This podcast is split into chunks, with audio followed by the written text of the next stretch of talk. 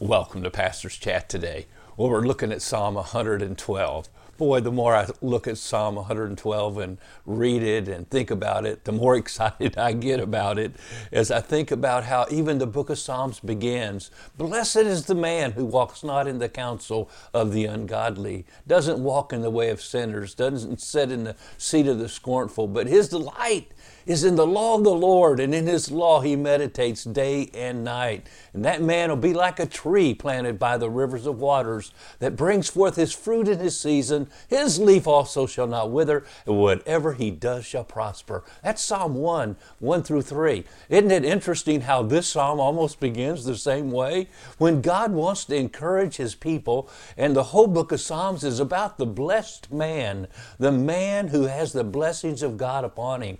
And that's what this psalm is describing to this nation, this remnant of people going back into uh, Jerusalem, going back to the promised land after years of captivity and uh, dominion rule over them by the Persians and by the Babylonians. Now they're free to live for God and they're being reminded oh, the real blessings come from not being back in the land, not from having this or that, but from fearing the Lord and knowing that His presence was with you and He's going to take care of you no matter what. And so that's how it begins.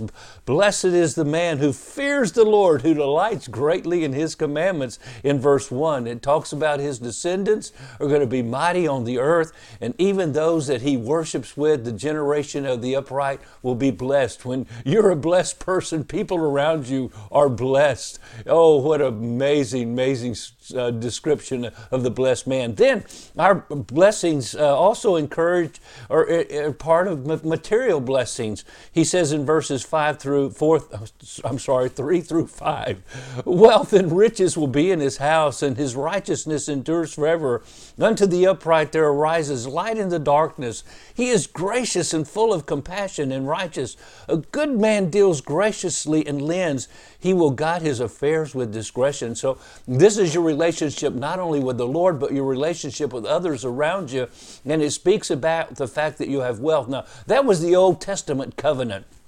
God had said, If you obey me, you keep my commandments, I will bless you, you'll dwell in the hand, land, I'll give you wealth that uh, was not previously yours, but make sure you don't get your eyes on the wealth. Now, in the New Testament, remember, Jesus said, Boy, it's hard for a rich man to get into the kingdom of heaven. And the disciples, Whoa, the Old Testament taught that if uh, you put the Lord first, you will have this material wealth. And then we got these people today that teach that uh, material wealth is a sign of the blessings of God. Well, in some cases, definitely it must be. But my friend, he also points out in verses 6 through 9 surely he will never be shaken. The righteous will be an everlasting remembrance. He will not be afraid of evil tidings. His heart is steadfast, trusting in the Lord. That reminds you of Job and how he was a man who feared God, loved God, and he was blessed, but he also went through a time of trial where he lost everything, and he was not afraid of evil tidings.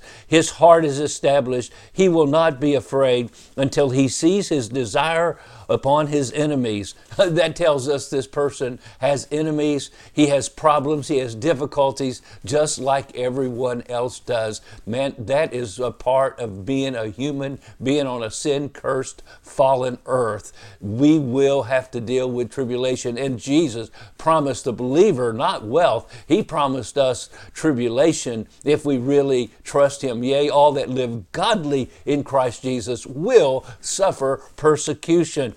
And this man, it says, he has dispersed abroad, he's given to the poor, his righteousness endures forever, his horn will be established with honor.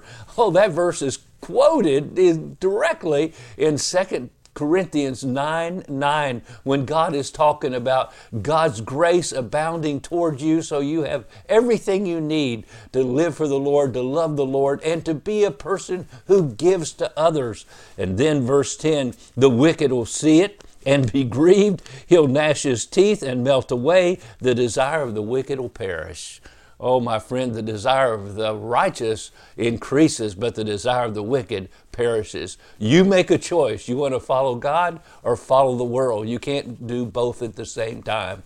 You can't serve God and mammon. My friend, you can't serve two masters. You can only serve one. Will the Lord be your master? What a great chapter to encourage us to have this kind of relationship with the Lord and be blessed by Him. God bless, and you have a wonderful, wonderful day.